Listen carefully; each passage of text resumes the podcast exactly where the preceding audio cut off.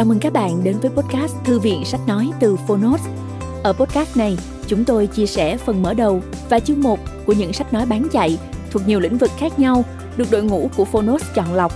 Mong là thông qua podcast, người nghe sẽ tìm thấy quyển sách phù hợp cho bản thân và cả những kiến thức hữu ích cũng như nguồn cảm hứng, kinh nghiệm giúp cuộc sống hàng ngày trở nên phong phú, hiệu quả hơn.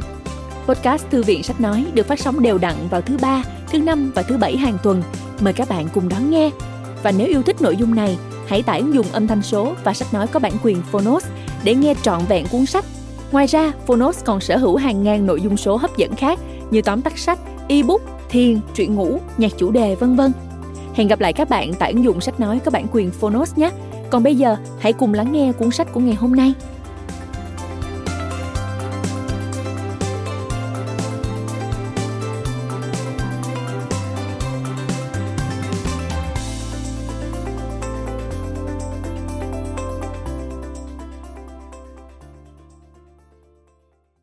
Bạn đang nghe từ Phonos.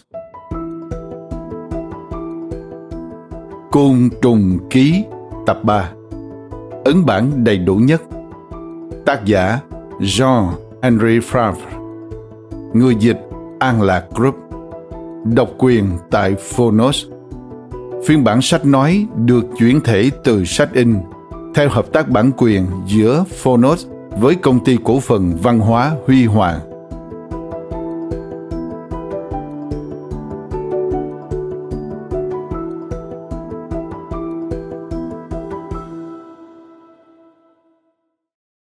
1 Ông Đất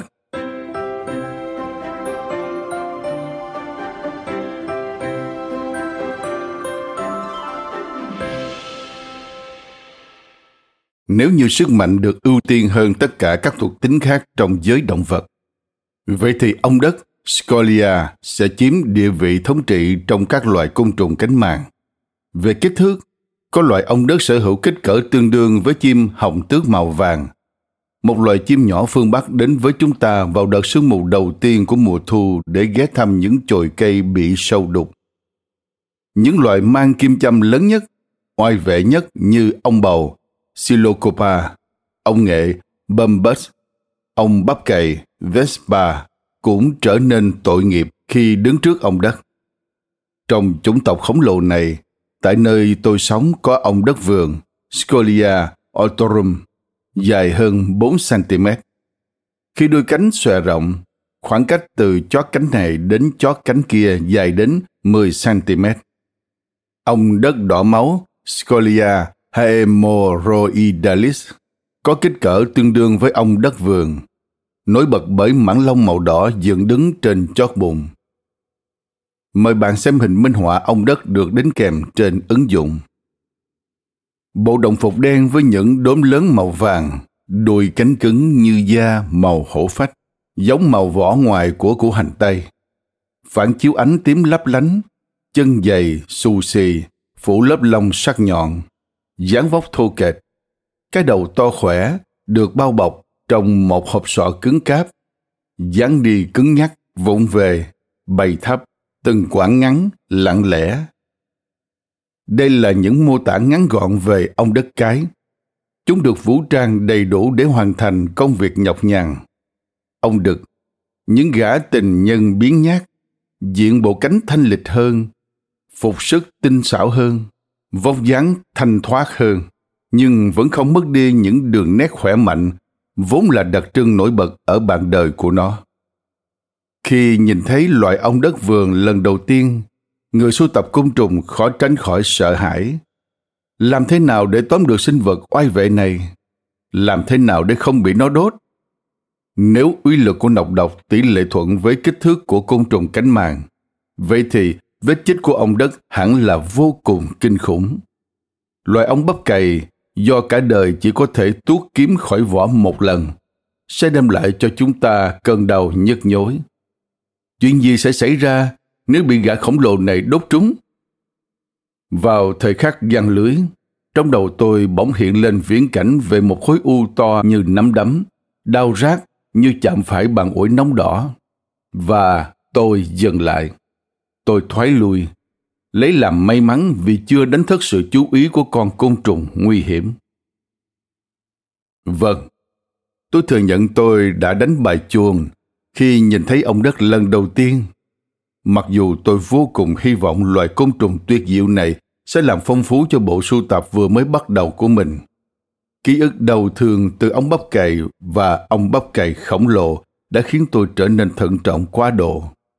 Tôi nói hơi quá, bởi trải qua thực tiễn nhiều năm, hôm nay tôi đã thoát khỏi nỗi sợ hãi cố hữu. Và khi tôi nhìn thấy một con ong đất đậu trên tán hoa kế, tôi sẽ không hề do dự bắt lấy nó bằng những đầu ngón tay mà không cần đến bất kỳ biện pháp phòng ngừa nào. Cho dù trong chúng có vẻ rất to xác, rất nguy hiểm, sự táo bạo của tôi chứng tỏ đó chỉ là có vẻ mà thôi. Tôi sẵn sàng hướng dẫn cho những thợ săn côn trùng cánh màng mới vào nghề. Ông đất rất hiền lành. Nọc độc của chúng giống công cụ lao động hơn là vũ khí chiến tranh chúng chỉ dùng nó để làm tê liệt con mồi dành riêng cho con cái của mình. Và chỉ khi bị dồn đến đường cùng, chúng mới dùng để tự vệ. Ngoài ra, do chúng di chuyển rất chậm chạp, nên ta hoàn toàn có thể tránh được những cú chích. Và hơn nữa, cho dù bị đốt, cảm giác đau đớn gần như không đáng kể. Một hiện tượng phổ biến là nọc độc của các loài ong săn mồi thường không ghê gớm vũ khí của chúng là mũi dao phẫu thuật dành cho những ca mổ xẻ tinh vi nhất trong số các loài ong đất khác ở nơi tôi sống, tôi muốn nhắc đến loài ong đất hai sọc, Scolia bifasciata. Vào tháng 9 hàng năm, tôi thường nhìn thấy chúng đào bới đống lá cây khô mục dành riêng cho chúng trong một góc hàng rào. Còn có loài ong đất gián đoạn, Scolia inteta, vị khách thường xuyên của vùng đất cát dưới chân những ngọn đồi gần đó. Chúng nhỏ hơn nhiều so với hai loài kể trên, nhưng thường gặp hơn. Đó là điều kiện cần thiết để việc quan sát có thể tiến hành liên tục. Chúng sẽ cung cấp cho tôi nguồn tư liệu chủ yếu về loài ong đất. Tôi lật dở những ghi chép cũ của mình và quay đầu lại với câu chuyện thú vị tại Isard, cánh rừng cây bụi nổi tiếng gần Avignon, vào ngày 6 tháng 8 năm 1857 mà tôi đã ghi lại trong bài viết về loài ong cát Bembeth. Một lần nữa, đầu óc tôi lại chật ních với các kế hoạch nghiên cứu côn trùng học. Kỳ nghỉ lễ bắt đầu cho phép tôi bầu bạn với côn trùng trong vòng 2 tháng. Nào bình Marriott, nào ống Torricelli. Tung hê hết đi. Thật là những ngày tháng tuyệt vời khi tôi không còn là giáo viên nữa tôi đã quay trở lại làm một cậu học sinh, một cậu học sinh say mê động vật. Nói thêm, em Marriott, sinh năm 1620, mất năm 1684, nhà vật lý học người Pháp, đã phát hiện ra mối quan hệ giữa thể tích và áp suất trong điều kiện đẳng nhiệt, độc lập với Robert Boyle, sinh năm 1627, mất năm 1691, nên được gọi là định luật Boyle Marriott. Bình Marriott là thiết bị dùng để minh họa cho định luật này. Quay lại nội dung chính. Giống như người thợ cắt cỏ thiến thảo chuẩn bị cho một ngày làm việc, tôi xuất phát với đồ nghề đào đất rắn trên vai, mà người địa phương gọi là luchet, và sau lưng là túi dụng cụ lính kính những hộp, lọ, xẻng nhỏ, ống thủy tinh, kẹp, kính lúp và đủ thứ khác nữa. Một cái ô cỡ lớn giúp tôi tránh khỏi cơn say nắng. Lúc đó là thời điểm nóng nực nhất trong năm. Kiệt sức vì hơi nóng, đến ve cũng chẳng còn buồn kêu nữa. Những con ruồi trâu mắt màu vàng đồng lẫn tránh ánh nắng gay gắt dưới mái liều bằng lụa của tôi. Những loài côn trùng hai cánh cỡ lớn khác như ruồi trâu Bangonia, tabanidae sẫm màu thì cứ nhè mặt tôi mà lao thẳng tới. Điểm đến của tôi là một bãi cát trong rừng. Từ năm ngoái, tôi đã nhận ra đây là địa bàn yêu thích của loài ong đất. Xung quanh có những khóm sồi xanh mọc rải rác. Bên dưới là bụi cây rậm rạp che chở cho một thảm dày lá rụng với lớp đất mỏng tơi xốp. Ký ức đã giúp tôi rất nhiều. Chính xác là ở đây, Khi hơi nóng dịu đi chút ít, sẽ có vài con ong đất hai sọc không biết từ đầu bay đến. Số lượng mỗi lúc một đông, và chẳng mấy chốc, tôi đã thấy gần một tá trong tầm quan sát của mình. Với vóc dáng nhỏ hơn, bay cao hơn, chúng ta dễ dàng nhận ra đó là ong đực. Gần như là là mặt đất, chúng bay khẽ khàng, hết tới lại lui, vòng qua vòng lại theo mọi hướng. Thi thoảng, một con đáp xuống đất, đưa bộ râu ra trên mặt cát, dường như muốn thăm dò tình hình dưới lòng đất. Sau đó, nó tiếp tục chuyến bay vòng vèo quanh quẩn của mình. Chúng đang chờ đợi điều gì? Chúng đang tìm kiếm điều gì trong những chuyến bay trở đi trở lại cả trăm lần? Thức ăn chăng? Không, bởi vì ngay bên cạnh chúng là cây kế cao mấy phút. Vào thời điểm cây cối đều bị nướng khô dưới ánh mặt trời. Những cụm hoa kế khỏe khoắn chính là sự lựa chọn thường xuyên của côn trùng cánh màng. Nhưng không một con ong nào đậu xuống bông hoa, không một con nào để tâm đến dòng mật ngọt ngào ứa ra từ đó. Sự quan tâm của chúng nằm ở chỗ khác, đó là mặt đất. Là lớp cát trải rộng mà chúng đang miệt mài khám phá. Chúng chờ đợi sự xuất hiện của những con ong cái mới vừa nở ra từ kén sẽ chui lên khỏi mặt đất bụi bặm bất cứ lúc nào. Và không để cho nó kịp có thời gian phủi bụi, lau mắt. Ngay lập tức sẽ có ba, bốn con ong đực, thậm chí nhiều hơn, cùng lao đến tranh giành ông cái. Tôi đã quá quen thuộc với những màn tranh đua si tình của loài côn trùng cánh màng này, nên chưa bao giờ nhầm lẫn. Đó là một quy tắc đối với ong đực. Chúng rời khỏi kén sớm hơn con cái canh phòng kỹ lưỡng quanh chốn chào đời để chờ đón sự hiện diện của ông cái. Sau đó si cuồng theo đuổi ngay khi ông cái vừa xuất hiện dưới ánh mặt trời. Đây chính là động lực dẫn đến vỡ ba lê bất tận của những con ong đất. Hãy kiên nhẫn.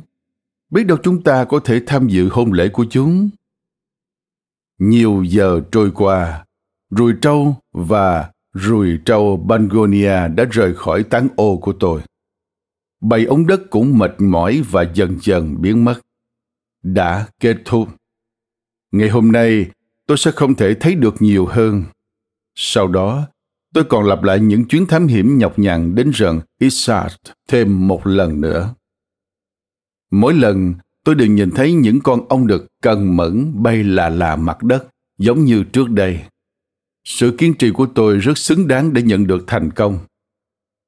Tôi đã có, nhưng không hoàn chỉnh. Tôi ghi chép lại những gì đã xảy ra và tương lai sẽ lấp đầy những khoảng trống. Một con ong cái chui lên khỏi mặt đất ngay trước mắt tôi. Nó bay đi, bám theo sau là vài con ong đực. Tôi dùng luchet đào bới tại điểm nó vừa thoát ra. Và khi hố đào đã khá sâu, tôi rây giữa các kẻ tay hỗn hợp cát trộn lẫn với đất mùn. Mồ hôi ròng ròng trên trán. Tôi phải nói rằng tôi đã phải sàng lọc cả mét khối đất cát mới có được thu hoạch. Đó là một cái kén mới bị phá vỡ gần đây. Bên cạnh còn dính với một lớp da mỏng tan. Phần còn lại của con mồi mà ấu trùng, nghệ sĩ dệt nên cái kén đã ăn hết. Lớp vỏ tơ bên ngoài của cái kén vẫn còn nguyên vẹn rất có khả năng nó thuộc về con ong cái vừa rời khỏi ngôi nhà dưới lòng đất ngay trước mắt tôi. Lớp da lột dính vào bên cạnh nó đã bị phá hủy quá nhiều bởi độ ẩm của lòng đất và những chùm rễ cỏ khiến tôi không thể nhận ra hình dạng vốn có của nó. Phần đầu được bảo quản tốt hơn. Nhìn vào bộ hàm và một vài chi tiết của hình dạng bao quát, tôi ngờ rằng đó là ấu trùng của bọ cánh cứng rau lá là Melicon, một nhóm phân loại trong cách phân loại côn trùng cũ. Đặc điểm chung là có cặp râu hoặc sừng, phân thành nhiều nhánh dẹt, trông như cành lá hoặc nang quạt. Phân loại này bao gồm các họ bọ hung, Scarabeidae và họ bọ Cetonidae hiện nay. Đã muộn rồi, hôm nay thế là đủ. Tôi kiệt sức nhưng sự mệt mỏi đã được bù đắp xứng đáng bằng một cái kén vỡ và lớp vỏ da bí ẩn của một con côn trùng nhỏ đáng thương. Những bạn trẻ quan tâm đến lịch sử tự nhiên, các bạn có muốn biết về ngọn lửa thiên liêng đang tuôn chảy trong huyết quản của mình không? Vậy thì bạn hãy tưởng tượng mình đang trở về từ một chuyến thám hiểm tương tự.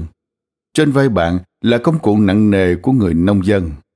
Lưng đào như dần bởi công việc đào bới quá lâu trong tư thế cúi lòm khom.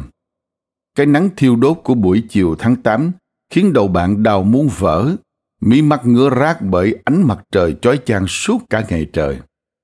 Cơn khát nuốt chửng bạn, và trước khi được nghỉ ngơi, bạn phải đối diện với quãng đường dài hàng cây số mịt mù bụi bặm.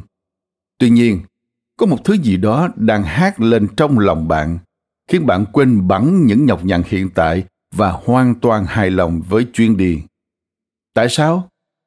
Bởi vì bạn đã trở thành chủ sở hữu của một mảnh da lột rách mướp. Nếu đúng là như vậy, các bạn trẻ của tôi, hãy tiếp tục tiến lên phía trước. Bạn sẽ làm được một điều gì đó Mặc dù tôi xin cảnh báo trước, đây hoàn toàn không phải là con đường để mưu cầu danh lợi. Mảnh da đó đã được tôi kiểm tra với toàn bộ sự quan tâm xứng đáng. Phán đoán ban đầu của tôi đã được xác nhận. Đó là lớp vỏ của bọ cánh cứng rau lá là melicon. Một con bọ cánh cứng ở dạng ấu trùng là món ăn đầu đời của con côn trùng cánh màng mà tôi vừa đào được cây kén nhưng đây là loài bọ cánh cứng nào? Và sau đó, cái kén này, chiến lợi phẩm quý giá của tôi, có đúng là của ông đất hay không? Các vấn đề theo nhau xuất hiện. Muốn tìm ra lời giải, chúng ta cần phải quay trở lại với rừng Isat. Tôi quay trở lại và trở lại thường xuyên đến nỗi sự kiên nhẫn đã khiến tôi trở nên kiệt sức trước khi câu hỏi về ông đất nhận được câu trả lời thỏa đáng. Thật sự, khó khăn không hề nhỏ với những điều kiện mà tôi có. Trong trảng cát mênh mông, tôi phải đầu chỗ nào mới tìm được vị trí mà ông đất thường xuyên lui tới. Luchet đào xuống một cách hú họa và hầu như tôi chẳng bao giờ chạm được vào thứ tôi đang tìm kiếm. Những con ong đực bay là là mặt đất. Ngay từ đầu đã cho tôi một gợi ý về vị trí có thể của con cái. Nhờ vào trực giác đáng tin cậy của chúng. Nhưng chúng liên tục bay qua, bay lại, nên sự chỉ dẫn của chúng trở nên rất mơ hồ. Nếu tôi muốn thăm dò một khoảnh đất, nơi chỉ có một con ong đực đang khám phá theo những phương hướng thay đổi liên tục tôi sẽ phải xáo trộn một khối đất cát đến độ sâu khoảng một mét. Điều đó vượt quá sức lực và thời gian cho phép của tôi. Hơn nữa, cùng với thời gian, những con đực dần dần biến mất và tôi cũng mất luôn những gợi ý từ chúng. Để biết nên hạ lochet xuống đâu, tôi chỉ còn lại một cách duy nhất, theo dõi những con cái đang chui ra khỏi mặt đất hoặc chui vào trong đất sau khi tiêu tốn rất nhiều thời gian và sự kiên nhẫn, cuối cùng tôi cũng có được thu hoạch bất ngờ. Quả là một điều hiếm có. Không giống như những loài côn trùng cánh màng săn mồi khác. Ông đất không tự đào hang cho mình. Chúng không có nhà ở cố định với đường hầm thông suốt, dẫn ra bên ngoài hoặc dẫn tới những căn phòng, nơi ở của ấu trùng. Chúng không có cửa ra vào, không có đường hầm đã được đào sẵn nếu muốn chui xuống đất, chúng sẽ bắt đầu từ bất cứ vị trí nào có thể, kể cả một khoảnh đất chưa hề bị đào xới bao giờ. Miếng là không quá cứng rắn với các công cụ đào đất rất khỏe mạnh của chúng. Khi muốn ra ngoài, vị trí giải thoát cũng chẳng kém phần ngẫu hứng. Ông đất không khoan một đường hầm xuyên qua lòng đất. Chúng đào duỗi, bới gạt bằng chân và trán. Những vật liệu bị đào bới vẫn nằm nguyên tại chỗ ở sau lưng chúng ngay lập tức bịt kín lối đi khi muốn chui ra ngoài, sự hiện diện của chúng sẽ được báo trước bởi một máu đất, giống như nắm đất bị đùn lên bởi mõm của một con chuột chuỗi nhỏ bên dưới. Con ong chui ra và nắm đất tự sạc xuống, lấp kín lối ra. Nếu con ong muốn quay về nhà, nó sẽ lựa chọn một điểm tùy ý. Cái hố nhanh chóng được đào ra, Ông đất lặng mất hút dưới đó. Đất cát chảy xuống sẽ ngăn cách nó với mặt đất tôi dễ dàng nhận ra đường hầm tạm thời của nó bên trong lòng đất nhờ những đoạn hình trụ kéo dài và chạy ngoằn ngoèo được tạo thành từ những vật liệu đã bị xáo trộn bên trong lòng đất chắc chắn và nhất quán. Những đoạn hình trụ này rất nhiều, đôi khi lặn sâu đến nửa mét, chạy về mọi hướng, thường xuyên giao cắt với nhau, nhưng không có một con đường nào hoàn toàn thông suốt. Rõ ràng, đây không phải là lối đi cố định để nối thông với thế giới bên ngoài, mà là những đường mòn tạm bợ mà con ông chỉ đi qua một lần chứ không bao giờ quay lại. Con ông muốn tìm kiếm cái gì khi sàng lọc lòng đất bằng những con đường nhỏ phủ đầy cát chảy? Thức ăn cho gia đình chúng, đó là điều không phải nghi ngờ. Chính là con ấu trùng mà tôi đã nhặt được tấm da khô nát tướp như dẻ rách, không còn có thể nhận ra. Ánh sáng đã bắt đầu le lói.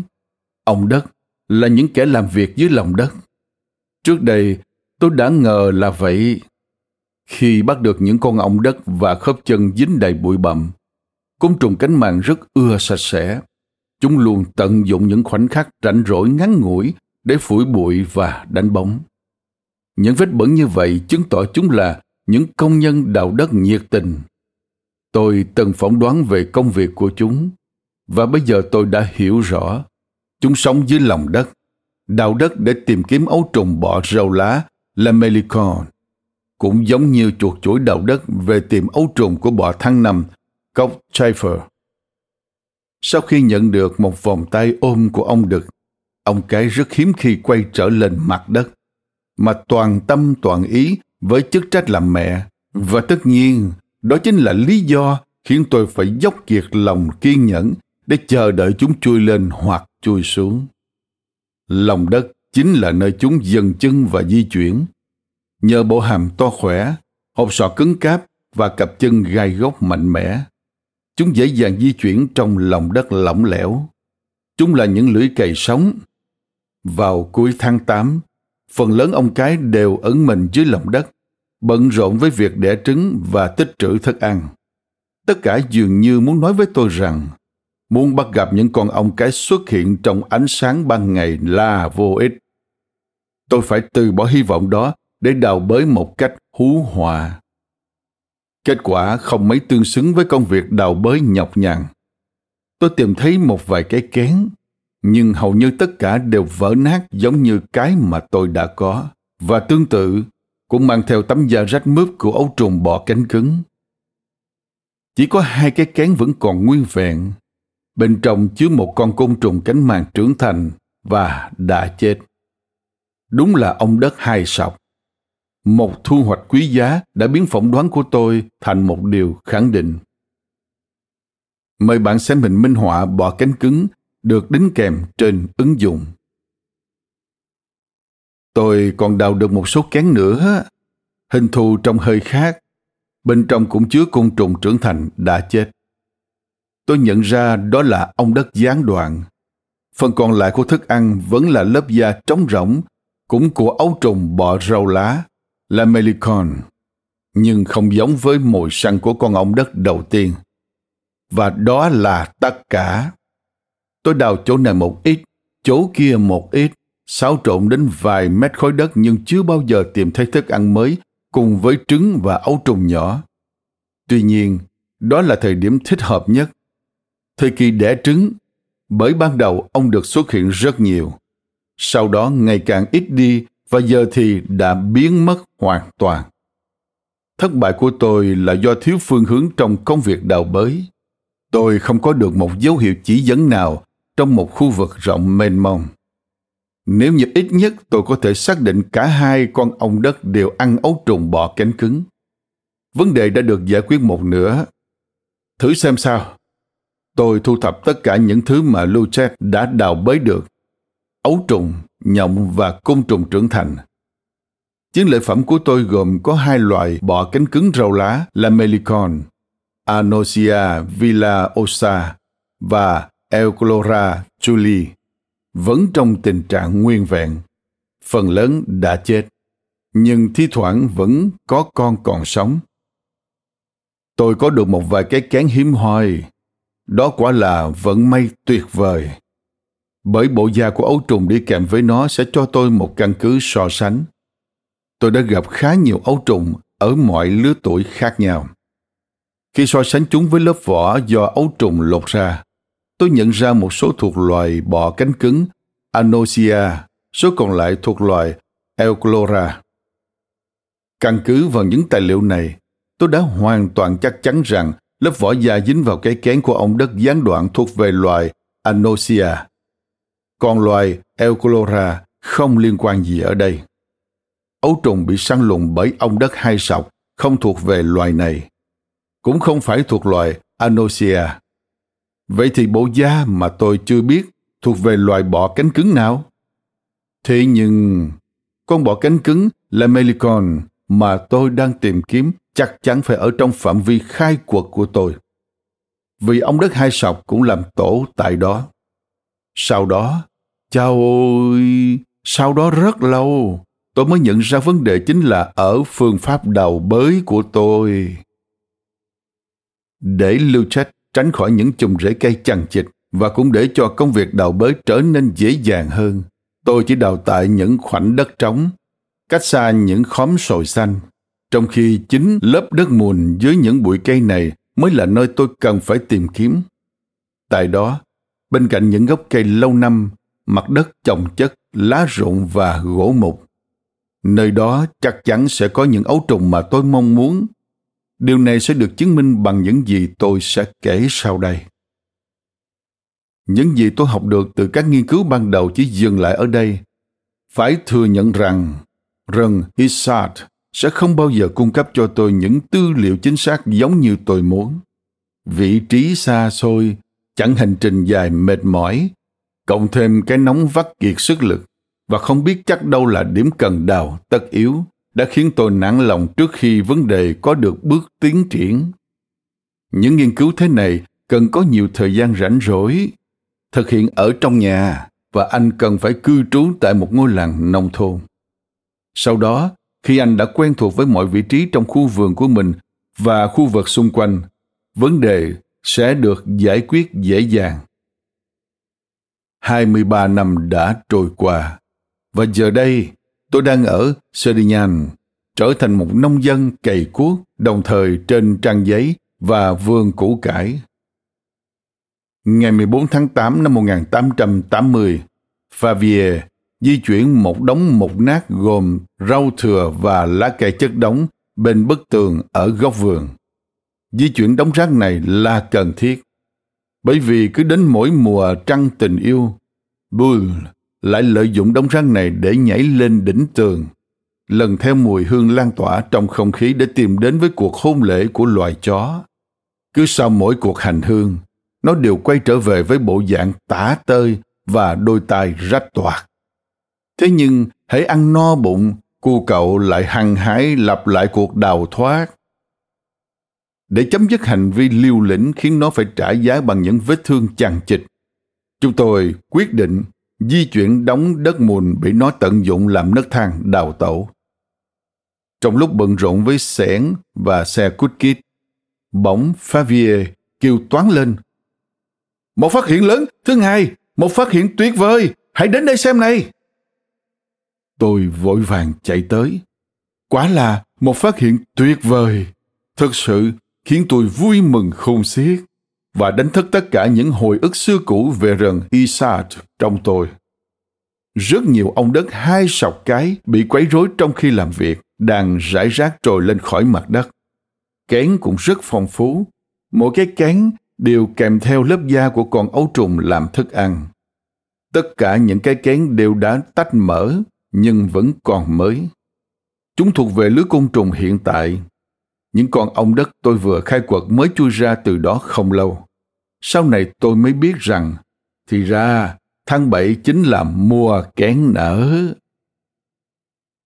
Trong cùng một đống đất mùn còn tập hợp đông đảo bọ cánh cứng dưới hình hài ấu trùng kén và côn trùng trưởng thành. Trong đó bao gồm cả loại bọ cánh cứng lớn nhất của chúng ta, bọ cánh cứng tê giác châu Âu hay Orite nasicone. Tôi tìm thấy một số con mới nở gần đây. Với đôi cánh cứng màu nâu bóng, lần đầu tiên xuất hiện dưới ánh nắng mặt trời. Tôi còn nhìn thấy những con khác được bọc kín trong lớp vỏ đất to bằng quả trứng gà tây. Thường gặp nhất là ấu trùng to khỏe của chúng, với cái bụng lặt lè, uốn cong như móc câu. Tôi còn chú ý đến một loài khác mang chiếc sừng thứ hai trên mũi, kiến vương Chilenus Orite chilenus, nhỏ hơn nhiều so với họ hàng của chúng, và một loài bọ cánh cứng chuyên tàn phá những luống rau diếp của tôi, Bentodon bencatus. Mời bạn xem hình minh họa bọ cánh cứng tệ giác châu Âu được đính kèm trên ứng dụng. Nhưng chiếm đại đa số vẫn là bọ cánh cứng Chitonia hay bọ cánh cứng hoa hồng. Phần lớn đều được bao bọc trong lớp vỏ ngoài hình bầu dục, với vết ngăn làm từ đất được giác bằng phân. Có ba loại khác nhau, Cetonia vàng, Cetonia aurata, Cetonia quái vật, Cetonia morio và Cetonia hoa, Cetonia floricola. Trong đó, loại đầu tiên chiếm số lượng đông đảo nhất. Ấu trùng của chúng rất dễ nhận ra bởi một khả năng kỳ quặc, đó là đi bằng lưng với những cẳng chân vươn lên không trung. Chúng đồng đến hàng trăm con. Tất cả các lứa tuổi đều có mặt, từ ấu trùng sơ sinh cho đến ấu trùng to béo đã đến thời điểm kết kén. Mời bạn xem hình minh họa bọ cánh cứng Citonia vàng được đính kèm trên ứng dụng. Lần này, câu hỏi về thực phẩm đã được giải quyết. Khi tôi so sánh lớp da của ấu trùng dính trên kén của ông đất với ấu trùng của bọ cánh cứng Cytonia, hoặc tốt nhất là so sánh với lớp da bị ấu trùng này lột bỏ bên trong vỏ kén, tại thời điểm chúng biến thành nhộng, sẽ thấy chúng hoàn toàn giống hệt nhau.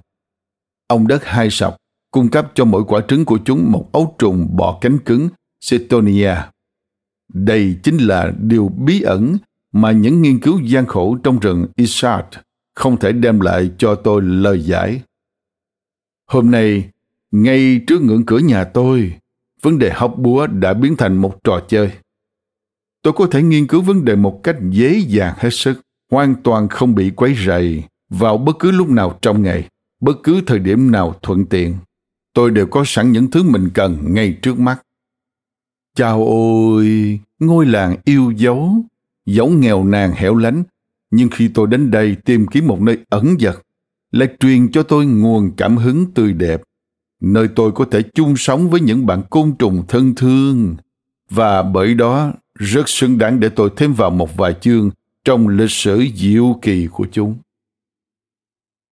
Theo như nhà quan sát Passerini, người Ý Ông đất vườn nuôi sống gia đình của chúng bằng ấu trùng bọ cánh cứng tê giác châu Âu, sống trong đống phế liệu da thuộc thải ra từ những nhà kính cũ.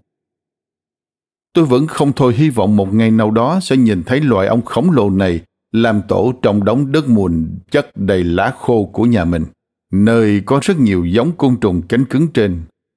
Nhưng loài côn trùng này rất khan hiếm ở nơi tôi sống. Đây có lẽ là nguyên nhân duy nhất khiến nguyện vọng của tôi cho đến nay vẫn chưa thể trở thành hiện thực. Mời bạn xem hình minh họa ấu trùng ông đất vườn được đính kèm trên ứng dụng. Tôi vừa xác nhận rằng ông đất hai sọc nuôi ấu trùng non trẻ bằng ấu trùng của bọ cánh cứng Cetonia. Đặc biệt là các loại Cetonia vàng, Cetonia quái vật và Cetonia hoa. Ba loài này cùng sinh sống trong đất mùn vừa được khai quật ấu trùng của chúng không mấy khác nhau. Đến nỗi để có thể phân biệt được chúng, tôi phải quan sát rất tỉ mỉ, nhưng vẫn không dám chắc đã chính xác. Có vẻ như ông đất không hề kén chọn. Chúng sử dụng cả ba loài này một cách ngẫu hứng. Có lẽ chúng thậm chí còn tấn công các loài ấu trùng khác, cũng là cư dân của đống cành lá mục nát giống như ba loài kể trên. Vì thế, tôi sẽ khái quát rằng Chi sintonia là mồi săn của ông đất hai sọc. Cuối cùng, quanh vùng Avignon, ông đất gián đoạn nuôi gia đình chúng bằng ấu trùng của loại Anosia long, Anosia villaosa. Tại vùng ngoại ô Serignan, trong một vùng đất cát tương tự, không có thảm thực vật nào khác ngoài vài giống cỏ thưa thớt. Tôi nhìn thấy chúng nuôi con non bằng loài Anosia sáng sớm, Anosia matutinalis, thay thế cho loài Anosia long. Ấu trùng của ba loài bọ cánh cứng Orite cetonia và Anosia là mồi săn của ba loại ong đất mà chúng ta đã hiểu về tập tính của chúng. Ba loài bọ cánh cứng này đều thuộc nhóm bọ rau lá Lamellicone, họ bọ hung Scarabeidae. Về sau, chúng ta sẽ có cơ hội để truy xét nguyên nhân của sự trùng hợp đáng chú ý này. Việc cần làm lúc này là dùng xe cút kít tống khứ đống rác mùn đi chỗ khác. Đây là công việc của Favier. Còn tôi lo thu thập những cư dân hoảng loạn vào trong lọ thủy tinh. Sau đó đưa chúng trở lại với đống đất mới với tất cả sự chăm chút thận trọng. Vì kế hoạch nghiên cứu của tôi phải nhờ cậy vào chúng. Lúc này vẫn chưa đến mùa đẻ trứng, vì tôi không hề tìm thấy một quả trứng hay một ấu trùng sơ sinh. Rõ ràng, tháng 9 mới là thời điểm thích hợp, nhưng chắc chắn sẽ có nhiều con ong bị què quạt trong cuộc di cư hỗn loạn này. Một số con ong đã bay mất tầm hơi, hẳn là chúng sẽ gặp khó khăn trong việc tìm kiếm nơi ở mới. Đống đất đã bị tôi xáo trộn nháo nhào. Để khôi phục sự yên tĩnh và khiến ong đất tiếp tục những vòng tuần hoàn quen thuộc của chúng, để cư dân có thời gian sinh sôi nảy nở, bù đắp cho những kẻ đào tẩu và những kẻ thương vong. Tôi thấy tốt hơn hết là năm nay cứ để yên cho đống đất. Đợi đến năm sau mới tiếp tục những nghiên cứu còn dang dở. Trải qua cuộc di dời đảo lộn, nếu tôi quá vội vàng, sẽ có nguy cơ vuột mất thành công. Chúng ta hãy đợi thêm một năm nữa. Tôi quyết định như vậy. Cố gắng kiềm chế sự nôn nóng và chủ động từ bỏ. Khi mùa thu đến, cây cối bắt đầu trút lá. Chúng tôi chỉ đơn giản là mở rộng đống rác mùn bằng cách chồng chất thêm những rác thải bỏ đi, giúp tôi có được một bãi khai thác phong phú hơn nữa. Đến tháng 8 năm sau, việc ghé thăm đống rác mùn đã trở thành thói quen hàng ngày của tôi. Khoảng 2 giờ chiều, khi ánh nắng dịch chuyển từ những rặng thông xung quanh lên trên đống rác mùn, rất nhiều ong được tìm đến từ những cánh đồng gần đó nơi chúng vừa hút no mật ngọt trên những cụm hoa kế, liên tục đi đi về về với những chuyến bay chậm rãi. Chúng lượn vòng vòng quanh đống đất mùn. Nếu có một con ong cái chui lên khỏi mặt đất, những con ong được trông thấy nó sẽ đồng thời lao bổ đến. Một cuộc ẩu đả giữa những kẻ cầu hôn sẽ quyết định ai là chủ sở hữu và cặp vợ chồng mới cưới sẽ cùng bay ra bên ngoài bức tường. Đây là sự tái hiện của những cảnh tượng mà tôi đã thấy trong rừng Isard. Đến khi tháng 8 kết thúc, ông được không còn xuất hiện nữa, và ông cái cũng vậy. Chúng đang bận rộn chăm lo cho gia đình ở dưới lòng đất. Ngày 2 tháng 9, tôi quyết định tiến hành cuộc khai cuộc cùng với con trai tôi, Emile. Cậu bé sử dụng cây xiên và lưỡi xẻng còn tôi quan sát những khối đất bị xấy lật. Thành công rồi! Dù tham vọng đến mấy, tôi cũng không thể tưởng tượng đến một kết quả tuyệt vời như vậy. Đây là vô khối ấu trùng bọ cánh cứng Cetonia. Tất cả đều mềm nhũng, bất động, nằm ngửa, với một quả trứng ong đất dính vào giữa bụng. Kia là ấu trùng nhỏ của ong đất, vui đầu vào trong bụng con mồi kia là những con nhanh hơn đang cắn những miếng cuối cùng trên con mồi chỉ còn trơ lại lớp da khô quắt. Kia là những con đang đặt nền móng cho cái kén của mình bằng một tấm lụa đỏ giống như được nhuộm bởi máu bò và kia nữa là những cái kén đã dệt xong. Tất cả đều ở đây. Số lượng vô cùng phong phú, từ trứng đến ấu trùng đã qua thời kỳ hoạt động sôi nổi. Tôi đánh dấu ngày 2 tháng 9 để kỷ niệm cái ngày đã đem lại cho tôi lời giải đáp cho một câu đố dây vò tôi suốt một phần tư thế kỷ. Mời bạn xem hình minh họa ấu trùng bọ cánh cứng Cetonia được đính kèm trên ứng dụng.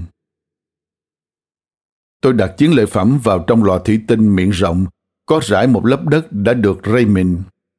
Trân trọng như cất giữ một thánh vật thiêng liêng. trên tấm nệm mềm mại giống như trong môi trường tự nhiên này. Tôi dùng đầu ngón tay khẽ khàng ấn xuống, tạo thành những lỗ nông, đặt vào trong mỗi cái lỗ một đối tượng nghiên cứu của tôi. Chỉ một con duy nhất. Tôi đậy một mảnh kính lên miệng lọ.